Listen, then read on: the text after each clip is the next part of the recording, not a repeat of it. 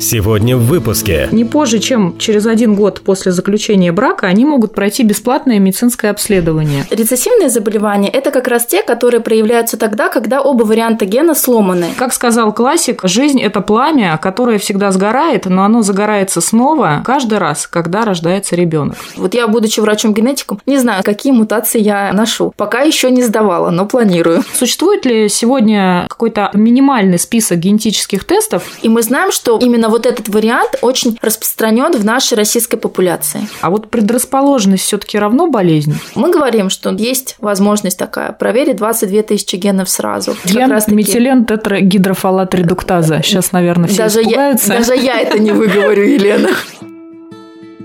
Добро пожаловать в подкаст «На генном уровне». Говорим с экспертами о медицинской генетике, развенчиваем мифы и подтверждаем факты. У микрофона Елена Абелева – кандидат биологических наук, заведующая организационно-методическим отделом медико-генетического научного центра имени академика Николая Павловича Бачкова. Здравствуйте, дорогие друзья! С вами подкаст «На генном уровне». Сегодня мы с вами будем говорить про планирование беременности. И наш сегодняшний выпуск второго уже сезона нашего подкаста мы хотели бы посвятить теме беременности, как я уже сказала, поговорить о выявлении генетической патологии на этапе планирования беременности. Ведь рождение здорового ребенка, безусловно, является основополагающей целью не только для любой женщины, но и, конечно, для семьи в целом. И как сказал классик, жизнь – это пламя, которое всегда сгорает, но оно загорается снова каждый раз, когда рождается ребенок. Также мы хотели бы сегодня проговорить про возможности деторождения у пар, соответственно, у которых выявлен высокий риск рождения больного ребенка.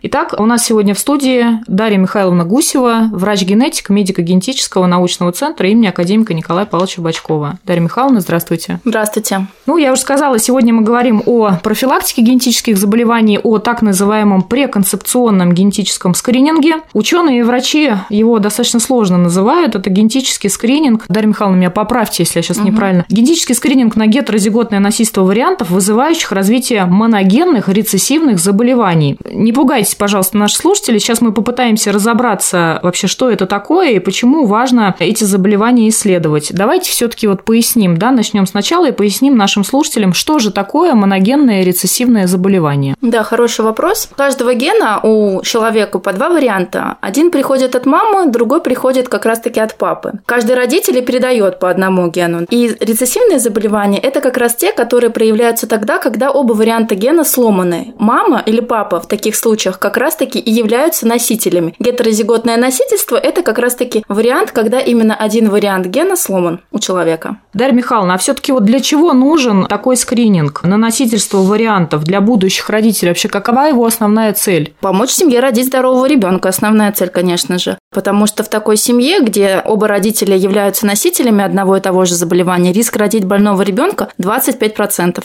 Если я правильно сейчас сформулирую, насколько угу. я знаю, каждый из нас является носителем 10-15 различных рецессивных мутаций. Поправьте меня опять-таки, пожалуйста, если я путаюсь в показаниях. Собственно, эти мутации могут передаваться по наследству. То есть, что у нас получается? Получается, что даже у абсолютно здоровых родителей да, существует вероятность появления ребенка с серьезными нарушениями? Да, все верно. К вопросу о количестве мутаций у любого здорового человека в разной литературе разная информация, потому что на приеме я, например, обычно говорю 5-7 мутаций. Где-то, да, там 18-17. На одной из конференций я даже слышала, что человек носит около 70-80 мутаций. Ну, все таки вот Внушающие цифры. Да, от таких цифр, мне кажется, страшно становится жить. И все таки вот я обычно говорю 5-7 мутаций, и тут уже все зависит от того, с кем мы встретимся. Поэтому, так как любой здоровый человек носитель, бывает, что, например, пациенты родились в одном селе, или они являются какими-то дальними родственниками, тогда у таких пациентов и у таких людей мутации, соответственно, поломки в генах, да, то есть это более такое обывательское, скажем uh-huh, так, uh-huh. название, да, все-таки я буду говорить мутации, они бывают одинаковые, и поэтому у них вероятность встретить такого же носителя, как они, больше, чем я, например, выйду замуж за прохожего, грубо говоря. А вообще всем ли нужно проходить генетическое тестирование? Ну, хотя бы раз в жизни, да, мы сейчас говорим все-таки о супружеских парах, о планировании беременности, особенно на этапе планирования беременности. Всем ли нужно или существуют определенные показания? Я человек практикующий, каждый день сидящий на приеме, я считаю, что да, всем. То есть это такой must-have получается? Это must-have, да. И это не зависит от возраста, хоть вы 18 лет замуж вышли, да, и планируете где-то рождение, либо вы в 50. Вот сегодня у меня, например, был пациент, у них уже двое детей, мужчине самому 50 лет, лет, и вот он говорил, говорит, слушайте, говорит, а я вот в генетику-то в 50 лет пришел, говорит, а может мне что-то надо сдать? Ну вот как минимум первое, о чем мы говорим, это креатип, да, всегда я говорю, вот был у вас выпуск про хромосомные болезни, да, да, да, об этом вы говорили. заболеваниям, да. Вот, и есть, соответственно, э, частые аутосомно-рецессивные как раз-таки моногенные заболевания, в которые мы можем проверить. Например, самый такой распространенный и то, что сейчас на слуху, та же самая спинальная мышечная миотрофия, да, 5Q, для которого сейчас и лечение есть, это заболевание достаточно часто частая. Частота носительства около 1 к 50 где-то, то есть каждый 50 человек является носителем мутации, то есть делеции в гене SMN1, если я не ошибаюсь. Но это в России или в мире вот эта частота? Это в России, я говорю mm-hmm. именно в России. Для разных регионов есть другие заболевания. Например, в Чечне очень распространена там тирозинемия первого типа. Это что, что такое Это нарушение обмена веществ, которое на сегодняшний день тоже лечится. Есть специфическая диетотерапия для таких пациентов и препарат, который помогает этим пациентам этом жить, как обычные люди. То есть это наследственная болезнь Бол... обмена веществ, да, да получается? НБО, нарушение угу. обмена веществ, да, угу. все верно. То есть, в принципе, для каждой популяции существует какое-то свое характерное заболевание. Да, да. На генном уровне. Дарья Михайловна недавно прочитала такую интересную новость, хотя это уже, наверное, не новость, по поводу северной столицы. В северной столице, в Санкт-Петербурге, молодоженам выдается сертификат, так называемый сертификат молодожена. В чем смысл? Не позже, чем через один год после заключения брака, они могут пройти бесплатное медицинское обследование. Значит, эти исследования покрываются за счет бюджета города Санкт-Петербурга. Угу. Для женщин это консультация акушера-гинеколога, для мужчины консультация уролога-андролога, там ряд еще исследований, включая общий анализ крови, тесты на заболевания, передающиеся половым путем, ряд специфических исследований и консультация врача-генетика. Вот насколько вы считаете вообще, насколько это, так сказать, такая правильная да, инициатива? И в связи с этим у меня еще вопрос, вообще вот как супружеской паре, которая планирует ребенка, понять все-таки, когда стоит идти на прием к врачу-генетику, в каких случаях? Я считаю, если планируешь, все-таки нужно сходить как минимум один раз, потому что, как показывает практика, и на приеме то, что мы видим, есть у нас пациенты, где в семейный случай, например, мама или папа, кто-то из родителей болен, он знал, что у него есть такое заболевание, но он не знал, что это наследственное заболевание и может передаваться детям. И риск передачи в данном случае там был 50%. А мы могли этой семье помочь предотвратить заболевание. Бывает то, что человек не знает, что он просто вообще болеет. Но вот он считает, что это его такая особенность. У него мама такая, у него сестра такая, живут такие вот они все в себе, семейные особенности, но не заболевания. Поэтому лучше я все-таки считаю, что перестраховаться как минимум. И у нас нас сейчас в плане именно генетики очень много же анализов и генетических лабораторий всяких разных много. Да, с каждым годом, мне кажется, все увеличивается, увеличивается. Увеличивается, увеличивается, да. И анализ, предложения, соответственно. Есть спрос, есть и предложение. И есть тесты, которые, в принципе, сдавать не стоит, да, лишние деньги тратить не надо. Я считаю, что лучше сходить один раз в генетику, проконсультироваться, а что все-таки лучше сдать, да, чем тратить лишние деньги, и потом уже с результатами непонятных тестов приходить в генетику. То есть развеять все имеющиеся мифы, Всё которые верно. только есть стереотипы на консультации у врача-генетика. Все-таки по поводу консультации у меня такой вопрос. А могут ли будущие родители вообще иметь какие-то клинические, что ли, проявления или симптомы наследственного заболевания вообще? Могут. Вот есть ли какие-то проявления? И вот если могут, я понимаю, то есть заболеваний много, да, и орфанных в том числе, но если да, то все-таки на что необходимо в первую очередь обратить внимание? Или тут единого какого-то такого шаблона нет? Тут единого шаблона нет, потому что если мы говорим о тех же самых аутосомно-рецессивных заболеваниях, носительство никак себя проявлять не будет. А это обычный здоровый человек. Ну, вот как мы с вами. Вот я, будучи врачом-генетиком, не знаю, какие мутации я ношу. Пока еще не сдавала, но планирую.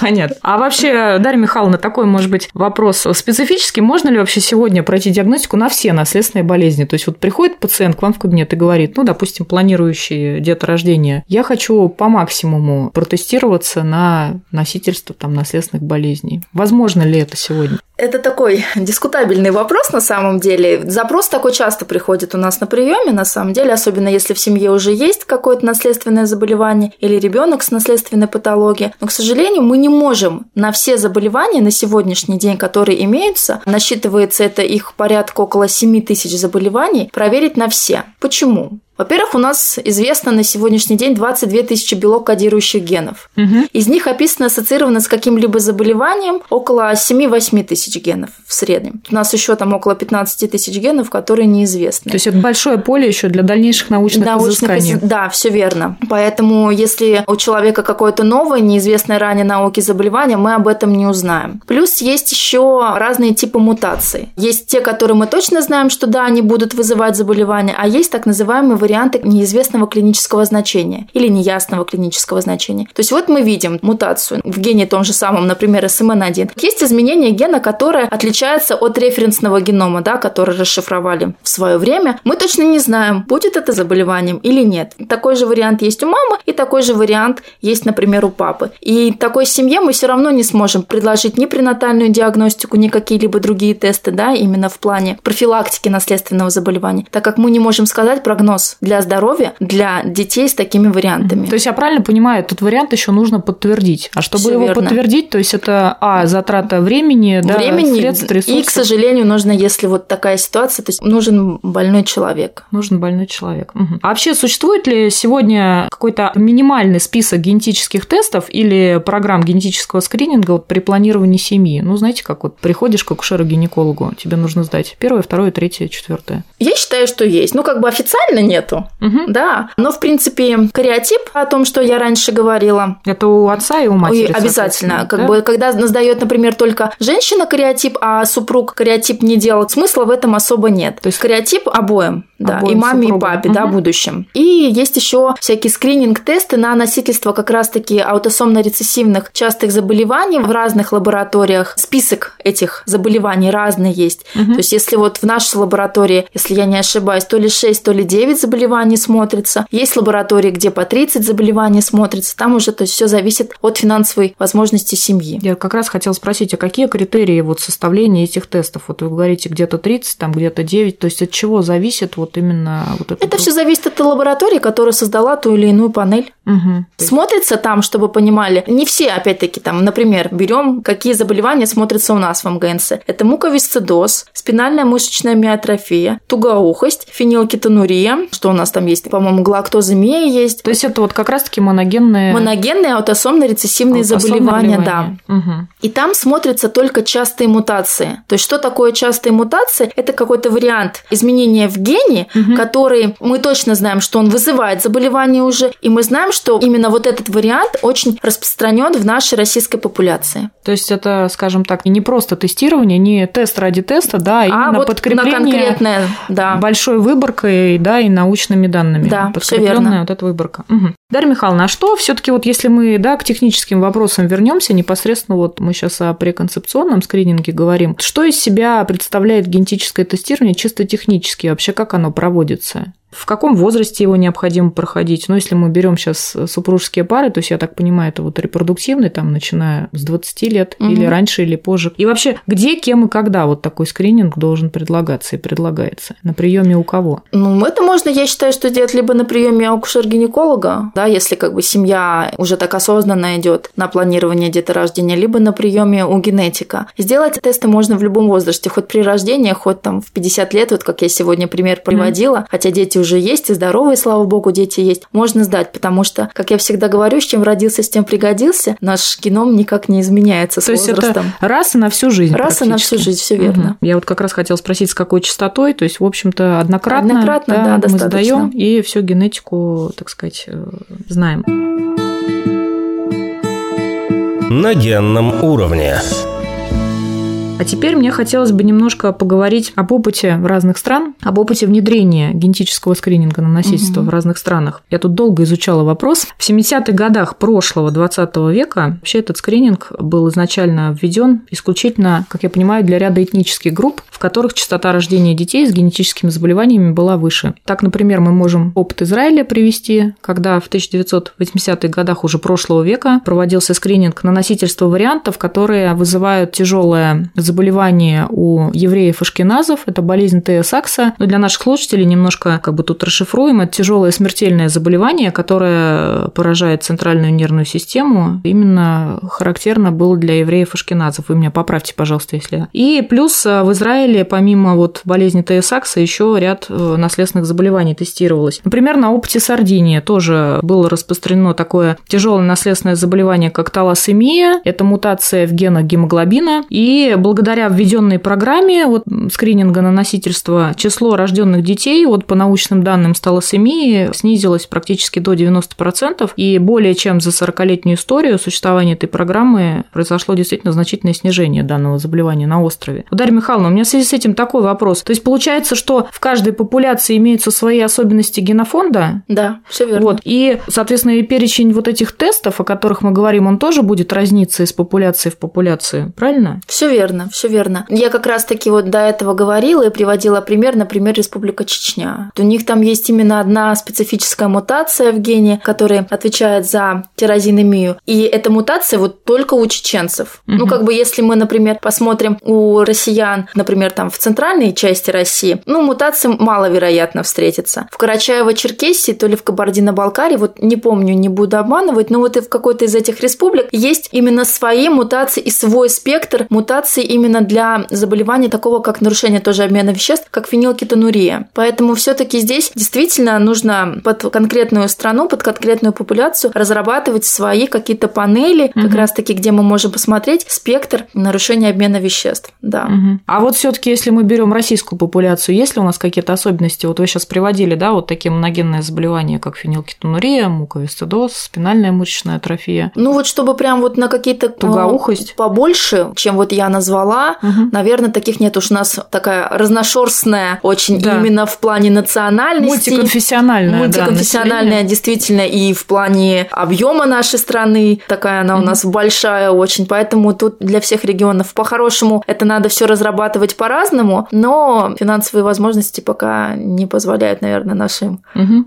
А вот все-таки хорошо, мы протестировались, вариантов каких-то обнаружено, как я понимаю. А вот предрасположенность все-таки равно болезнь или не равно? Хм. Тому или иному заболеванию? Хороший вопрос. Предрасположенность равно болезни или нет? Да? Что такое предрасположенность? Да? По сути дела, когда мы видим предрасположенность, то есть мы видим не мутацию, мы видим какой-то вариант, так называемый полиморфизм. То есть этот вариант в гене какой-то, который будет отличать нас от референсного генома, даст о себе знать только, например, в какой-то определенной ситуации или в определенной среде для такого пациента. Например, чтобы самое простое, то, что на слуху тоже известно, фалатный цикл. Любимая наша вот эта вот наследственные тромбофилии. Да. Это любят назначать Ген, как раз таки... метилен тетрагидрофалат редуктаза. Сейчас, наверное, все даже испугаются. Я, даже я это не выговорю, Елена. Да, все верно. Там вот несколько их есть такой список полиморфизмов. Это даже назначает уже не генетик, это назначает просто каждый доктор, все, кому не лень, и кто знает об этом. Угу. Это могут быть и кардиологи, и гематологи, и акушер-гинекологи, и репродуктологи, генетики об этом говорят тоже и назначают эти тесты. Но эти тесты как раз-таки не равно болезнь. Угу. И вот, например, если если мы видим мутацию в генах фалатного цикла... Метилен тетрагидрофалат редуктазы.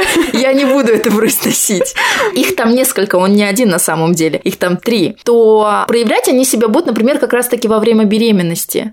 Так как у нас и кровь у женщин сгущается, да, во время беременности гормональный уровень влияет, а в обычной жизни нет. Опять-таки, если у таких пациентов есть такие полиморфизмы, то таким пациентам не особо назначают, например, комбинированные оральные контрацептивы. Опять-таки, почему? Потому что эти препараты, они увеличивают сгущение крови, а у нас и так там какие-то варианты есть, где фермент работает, хорошо работает, но недостаточно, скажем так. И вот есть у нас вот эта предрасположенность. И лучше, грубо говоря, не ухудшать ситуацию. То есть все-таки предрасположенность это не равно Это не болезнь. болезнь. То есть нужно сочетание нескольких факторов, факторов да, в том числе верно. и средовых. На генном уровне. Про скрининг мы поговорили, про частые моногенные заболевания поговорили. Поговорим немножко про репродуктивные возможности семей, которые имеют высокий риск рождения больного ребенка. Да, вот этот риск установлен в данном случае там либо акушером-гинекологом, либо врачом-генетиком. Я вот недавно встретила статью, в которой было описано, что по последним научным данным супружеские пары, которые прошли преконцепционный генетический скрининг, у них в 60% случаев они меняли свою репродуктивную тактику. Так ли это, да, и вот какие все таки сегодня возможности возможности есть репродуктивные для таких пар? Ну вот смотрите, если мы говорим, что мама с папой, да, вот будущий, точнее, мама с папой, супруг с супругой, супружеская пара, является носителем, например, самый простой, да, то, что опять-таки знаем, спинальной мышечной миотрофии. На ней буду примеры приводить. Угу. И семья понимает, что они не готовы рожать больного ребенка. Тут дальше все зависит от того, каким методом деторождения будет он планировать семья рожать детей. Либо они естественное зачатие естественным путем пытаются забеременеть, либо это через ЭКО. Опять-таки, мы на это повлиять врачи не можем. Это решение как раз-таки самой семьи. Если, предположим, семья решает, что будут они естественно планировать деторождение, дальше уже после 10 недели под контролем МУЗИ берется плодный материал. Это не опасно ни для мамы, ни для ребенка. Если у мамы беременность протекает спокойно, то есть никаких акушерских противопоказаний у нее нет. И если мы знаем, что именно нужно проверять, для этого мы и проводим все эти скрининги, то уже на 10 неделе мы можем взять плодный материал и проверить генетический статус или генотип у плода. Угу. Есть у него эти две мутации или нет. И мы можем сказать, будет ребенок болеть или нет. То есть это так называемая вот пренатальная диагностика. Так называемая, все верно. Это и есть как раз-таки пренатальная диагностика. И дальше уже, если мы, например, видим, что у плода две мутации в гене СМН1, в частности, две делеции, да, мы говорим, да, ребенок будет болеть. И семья уже дальше решает, рожает она такого ребенка, либо пролонгирует беременность, либо же идет на прерывание. Либо, если семья не готова на прерывание по там, показаниям матери, либо по каким-то религиозным, религиозным, да, да, религиозным соображениям, угу. либо вот в принципе просто они не хотят стрессовать, не хотят рисковать, можно пройти через ЭКО. Берутся яйцеклетки матери, сперматозоиды, соответственно, будущего отца, получаем мы эмбрион в пробирке, идем через ЭКО, и уже на третьи-пятые сутки берем плодный материал. Опять-таки, это не опасно для эмбриона, так как берется не более 10 клеточек, к тому времени там уже достаточно большая клеточная масса у эмбриона, и мы уже опять-таки можем проверить и заведомо здоровый эмбрион подсадить, и мама уже родит здорового ребенка. Замечательно. То есть на сегодняшний день, в принципе, у нас арсенал Арсенал большой, да. Это на большой. сегодняшний день. Что будет дальше? Время покажет. Время покажет, да. Угу. Дарья Михайловна, а все-таки вот возвращаясь к преконцепционному скринингу, а где вот сегодня можно пройти такого рода исследования? В Москве и в субъектах Российской Федерации? Ну, Это какие-то а, федеральные центры, да? Есть и федеральные центры, да. Например, там какой-то областной перинатальный центр, например. Угу. Или у нас здесь, если мы говорим о Москве, то это не акушерство гинекологии, да, это если имени Кулакова. Или МНИАК, это для пациентов именно из Московской области. Медико-генетический научный Медико-генетический центр. Медико-генетический научный центр, Пашкова. да, конечно угу. же, куда же без нас. Также есть региональные медико-генетические консультации. Они есть практически в каждом регионе страны. И там, в принципе, тоже можно обратиться на консультацию генетику, и они об этом расскажут точно так же, как и я сегодня вам. И угу. уже, соответственно, посоветуют, помогут сдать эти анализы, угу. направить какую-то лабораторию, например. Сейчас лабораторий этих много, помимо МГНЦ. И даже в той же самой, например, и в неакушерстве гинекологии имени Кулакова, и в имени Отто в Петербурге, там тоже есть свои генетические лаборатории, которые проводят это тестирование. Угу. Про тестирование. Продолжаем разговор. Вот все-таки про преимущества скрининга мы поговорили, да, преконцепционного. Но наверняка есть и какие-то ограничения, есть ли они у данного вида скрининга. И опережающий тоже второй вопрос в связи с этим, встают ли какие-то этические вопросы при проведении данного скрининга? Именно если мы говорим как раз-таки про ограничения, это то, что я говорила ранее, мы начинаем проверять на все сразу. Угу. То есть если мы говорим о проведении моногенное тестирование какое-то там здоровых родителей, то тут никаких ограничений, частые мутации, мы берем креатип, тут никаких ограничений нет. Но если уж прям очень сильно в подробности вдаваться, там, может быть, если у мамы или у папы была там трансплантация костного мозга, там уже, конечно, да, там надо думать, и какой материал все-таки взять. Обычно стандартно это просто пробирка крови, да, взятие венозной крови, то там, если у пациентов трансплантация угу. костного мозга была, то тогда там, скорее всего, букальные эпители, например, угу. будет браться. Но это да? уже частности. Это частности, такие, да, да прям это если в дебри мы пойдем все этой генетической угу. истории углубляться. А трудности как раз-таки будут заключаться именно если мы, например, проводим скрининг и смотрим 22 тысячи генов сразу, все, которые бывает такое, что семьи приходят с таким запросом, мы им сказать, мы ничего сделать для вас не можем, не можем, угу. А мы говорим, что да, вот есть возможность такая, проверить 22 тысячи генов сразу. Прошу прощения, а как называется это тестирование? Вот пройти 22 тысячи генов сразу? Да, это называется либо секвенирование полного экзома, либо секвенирование генома. По сути дела, и там, и там смотрится 22 тысячи генов, но, скажем так, объем просмотра разный, не будем тоже сейчас в это вдаваться. Mm-hmm. Ну, предположим, вот сдали супруги полное секвенирование экзома, просмотрели им 22 тысячи генов. И если же мы видим там, что какие-то варианты неизвестного клинического значения утверждение, мы такой семье не можем не пренатальную диагностику рекомендовать, угу. так как мы точно не знаем, кого мы будем прерывать. Это здоровый человек будет, либо больной человек, угу. либо же, как правило, сейчас э, по НЖС рекомендации как бы говорить пациенту о наличии вот таких вариантов, как правило, лаборатории такое не выписывают. Ну и не имеют права выписывать, дабы не было вот таких вот как раз-таки проблем. Этического Этического характера. как раз-таки угу. характера, потому что даже если взять меня, например, вот я генетик, и мне говорят, вот есть у тебя мутация там в гене ПАХ, да, которая как раз-таки отвечает за фенилкетонурию, мы точно не знаем, вызывает она заболевание или нет. И у твоего мужа, да, тоже вот такая же. Угу. Будет фенилкетонурия, нет? Ни они не знают, ни я не знаю, да, даже Да, вот, то есть вопрос, я... разовьется или не разовьется, да. Да, что с и что делать? с этим делать? На генном уровне. Ну и последний вопрос. Мне кажется, мы, в принципе, охватили э, тему преконцепционного скрининга сегодня. Последний вопрос. Вот все таки как практикующему врачу-генетику, Дарья Михайловна, вот что для вас является самым сложным в профессии? Может быть, есть какие-то подводные камни в области да, медицинской генетики? Потому что ведь генетика – это, ну так в скобках условно мы скажем, это горизонтальная профессия, специальность горизонтальная. То есть нужно знать много других дисциплин и направлений медицинской науки. Что самое сложное для вас? Ну, для меня самое сложное все-таки даже не то, что мы там в разных специальностях должны ориентироваться. Знать это сложно, ориентироваться, я считаю, все-таки правильный, наверное, термин будет. Для меня сложно это как раз-таки сообщение какого-то диагноза нехорошего, да, смертельного, это раз. И второе, когда ты как раз-таки имеешь дело со случаями, где лаборатория выписала как раз-таки два вот таких варианта, и ты не знаешь, что не говорить делать. семье. Угу. Да. Это не знаю не только я, любой врач-генетик это не знает. И вопрос просто, кто на себя возьмет ответственность, семья я или врач в плане именно деторождения ребенка с какими-то вот такими неизвестными заболеваниями. К сожалению, такая история есть, и эти тесты же сейчас проводят не только как именно в плане скрининга у родителей, сейчас же и беременным такие тесты делают, уже угу. будучи мама, когда беременная, проводит и секвенирование полного экзома, и трио там плод, когда смотрит. Ты реально просто не понимаешь, и семья плачет, и ты не понимаешь, как помочь здесь. Для меня вот это, конечно, именно с точки зрения психологии больше сложно. Угу. То есть, как сказал выдающийся Антон Павлович Чехов, ни одна специальность не не приносит порой столько моральных переживаний, как врачебная. Точно. Спасибо большое, Дарья Михайловна. Мне кажется, у нас сегодня насыщенная беседа была. У нас сегодня в студии была Дарья Михайловна Гусева, врач-генетик медико-генетического научного центра имени академика Николая Павловича Бачкова. Вы слушали подкаст на генном уровне. Мы прощаемся с вами. До новых встреч. Пишите нам и задавайте ваши вопросы на почту генсобачка.меддефизген.ру. До свидания. До свидания. Слушайте подкаст на генном уровне в Apple Podcasts, Google Podcasts, Яндекс.Музыка, Сберзвук, ВК, Overcast и на других стриминговых платформах.